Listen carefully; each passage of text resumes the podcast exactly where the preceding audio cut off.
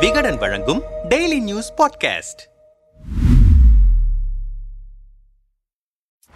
தேசிய ஜனநாயக கூட்டணியில் அதிமுக பாஜக இரண்டும் கூட்டணி கட்சிகளாக அங்கம் வகித்தாலும் இவ்விரு கட்சிகளுக்கான வார்த்தை போர்கள் தொடர்கதையாகவே இருக்கின்றன. ஒவ்வொரு முறையும் வார்த்தை போர் முற்றி கூட்டணியில் பிளவு ஏற்படுமோ என்கிற அளவுக்கு நகர்ந்தாலும் டெல்லி மேலிடம் இரு தரப்பிடமும் பேச்சுவார்த்தை நடத்தி தற்காலிக ஒட்டு போடுகிறதை தவிர முற்றுப்புள்ளி வைத்ததாக தெரியவில்லை. இந்த நிலையில்தான் அதிமுக கூட்டணியில் பாஜக அங்கம் வகிக்கிறது என்று அமித்ஷா கூறினார். ஆனால் அண்ணாமலையோ இரண்டு மணி நேரம் அமித்ஷா அவர்களை சந்தித்து பேசினேன். இரண்டாயிரத்தி இருபத்தி நான்கு தேர்தல் இரண்டாயிரத்தி இருபத்தி ஆறு தேர்தல் குறித்தும் அரசியல் சூழல் குறித்தும் பேசினோம். பேட்டி ஒன்றில் அமித்ஷா சொன்ன கருத்து அதிமுகவுடன் தற்போது கூட்டணியில் இருக்கிறோம் என்றுதான். ஆனால் இரண்டாயிரத்தி இருபத்தி நான்கு தேர்தலுக்கான அதிமுக கூட்டணி உறுதியானது என இப்போதே யாரும் சொல்ல முடியாது. தொகுதி பங்கீடு குறித்து எல்லாம் பேச வேண்டியுள்ளது. கூட்டணியை பொறுத்த வகையில் எதுவும் கல்லில் பொறிக்கப்பட்டது இல்லை என்று மீண்டும் அதிமுக பாஜக இடையேயான கூட்டணியை கேள்விக்குறியாக்கினார். இதற்கிடையே அதே நாளில் செய்தியாளர் செய்தியாளர்களை சந்தித்த மத்திய இணையமைச்சர் எல் முருகன் அதிமுக பாஜக கூட்டணி வலிமையாக உள்ளது என்று தெரிவித்திருந்தார். அண்ணாமலையின் கருத்துக்கு பதில் கூறும் விதமாக அதிமுக பொதுச் செயலாளர் எடப்பாடி பழனிசாமி கூட்டணி குறித்து தேசிய தலைமைதான் முடிவு செய்யும் மாநிலத்தில் உள்ளவர்கள் இல்லை என தன் கருத்தை முன்வைத்தார். நிலைமை இவ்வாறு இருக்க அதிமுக பாஜக இடையேயான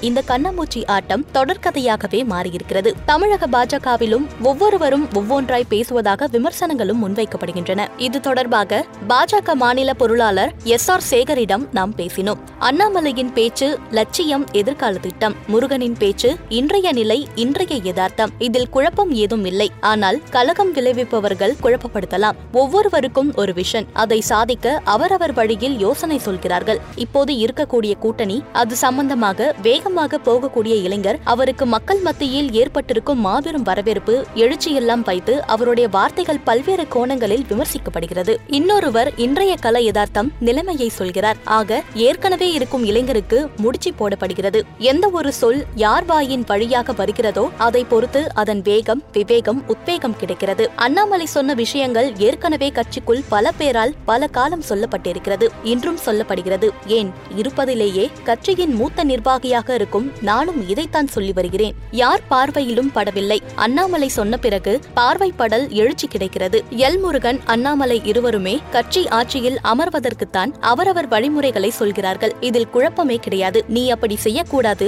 என் முறையை தான் பின்பற்ற வேண்டும் என்று சொல்வது உள்ளுக்குள் ஏற்றுக்கொள்ளாத மனநிலை இருக்கிறது. அடிதடி நடக்கிறது என்று சொல்லலாம். ஆனால் யாரும் யாரை அப்படி சொல்லவில்லையே. முருகன் சொல்வது தவறு. முருகன் சொல்வது நடக்காது என்று அண்ணாமலை சொன்னால் தகராறு என்று சொல்லலாம். அண்ணாமலை இளையவர் முதிர்ச்சியற்றவர் பக்குவம் இல்லாதவர் வேகமாக கொண்டு போனால் விபத்தில்தான் முடியும் என்று முருகன் சொன்னால் தகராறு என்று சொல்லலாம். இரண்டு பேரும் அவரவர் கருத்தை சொல்கிறார்கள். ஒரே கூட்டத்தில் உட்கார் சார்ந்து மொத்த கருத்தையும் ஏற்றுக்கொள்கிறார்கள். அதனால் இதில் குழப்பம் ஏதுமில்லை. பார்ப்பவர்களுக்கு வேண்டுமானால் குழப்பமாக இருக்கலாம். அல்லது குழப்பம் விளைவிக்க வேண்டும் என்பவர்களுக்கு குழப்பமாக இருக்கலாம் என்றார். இது குறித்து நம்மிடம் பேசிய மூத்த பத்திரிகையாளர் தராசு ஷியாம் எடப்பாடி அண்ணாமலை இடையே ஒரு நட்பு முரண் முதலில் இருந்தே இருந்தது. அது ஈரோடு கிழக்கு இடைத்தேர்தலுக்கு பிறகு பகை முரணாக மாறியிருக்கிறது. நகராட்சி தேர்தல் தொகுதி பங்கீட்டிலும் இந்த பிரச்சனை வந்தது. அண்ணாமலை கேட்டதை விட எடப்பாடி குறைவாக கொடுத்ததாக சொன்னார். அந்த நேரத்தில் ஓ பன்னீர்செல்வம் கூடுதலாக தந்துவிடலாம் என்று சொன்னார். ஆனால் எடப்பாடி விரும்பவில்லை. அண்ணாமலை தனியாக போட்டியிட்ட போது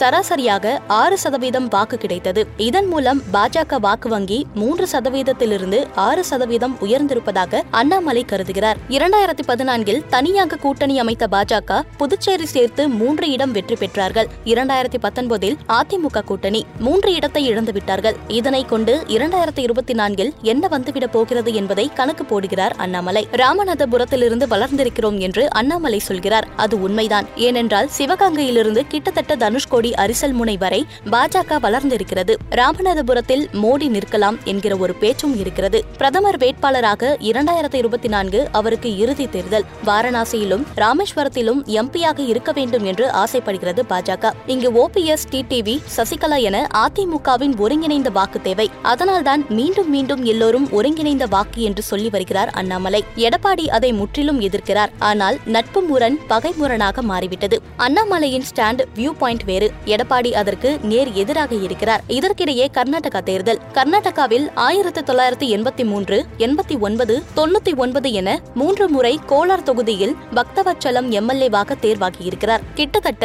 முப்பது நாற்பது தொகுதியில் தமிழ் வாக்காளர்கள் மெஜாரிட்டியாக அங்கு இருக்கிறது அதிமுகவுக்கு வாக்கு வங்கி இருக்கிறது. பாமகவுக்கு இருக்கிறது. சிறு சிறு வாக்கு வங்கியை ஒருங்கிணைப்பதில் காங்கிரஸ் பாஜக இடையே இடையே ஐந்து சதவீதம் தான் வித்தியாசம் என்று சர்வே முடிவுகள் காட்டுகிறது. அதை ஈடுகட்டவே அதிமுகவின் உதவி பாஜகவுக்கு தேவையாக இருக்கிறது. இதைத்தான் அமித்ஷாவின் மைக்ரோ மேனேஜ்மெண்ட் மூலம் அதை கையாண்டு இருக்கிறார். இப்போதைக்கு அதிமுக கூட்டணி தொடரும் என்று சொல்கிறார். இரண்டாயிரத்தி இருபத்தி நான்கு வரை தொடருமா என்பது குறித்து அண்ணாமலை கேட்கிறார். எடப்பாடிக்கும் பாஜகவின் ஆட்டம் தெரியும். இரண்டாயிரத்தி பதினெட்டில் கர்நாடகா தேர்தலில் அதிமுகவும் போட்டியிடுகிறது. அதற்கு முன் இரண்டாயிரத்தி பதினேழில் ஒருங்கிணைப்பாளர்கள் தேர்ந்தெடுக்கிறார்கள். இரண்டாயிரத்தி பதினெட்டு வரை தேர்தல் ஆணையம் ஒப்புதல் தரவில்லை. அதற்குள் கர்நாடகா தேர்தலும் வந்துவிட்டது. இரட்டை இலை இல்லாமல் தான் நிற்க வைத்தார்கள். மொத்தமாக சேர்த்தே பத்தாயிரம் வாக்குகள் கூட வரவில்லை. எனவே இந்த முறை இரண்டு தொகுதியோ மூன்று தொகுதியோ வாங்கி இரட்டை இலை சின்னத்தில் நின்று ஒன்றாவது வெற்றி பெற்றோம் என்றால் ஜெயலலிதா எம்ஜிஆர் சகாப்தத்தை நாம் தொடரலாம் என்பது எடப்பாடியின் கணக்கு. இந்த முறை தேர்தல் ஆணையம் ஒப்புதல் தருவதற்கு தடையில்லை. இடைக்கால உத்தரவும் இல்லை. தேர்தல் ஆணையம் உடனே கொடுக்க வேண்டியதுதானே. ஆனால் பாஜக அதை தடுக்கிறது. அதனால் கர்நாடகா தேர்தலை பயன்படுத்தி அதை சரிக்கட்டி விடலாம் என்று நினைக்கிறார் எடப்பாடி. கூட்டணியை தேசிய தலைமைதான் முடிவு செய்யும் என்று எடப்பாடி சொல்கிறார்.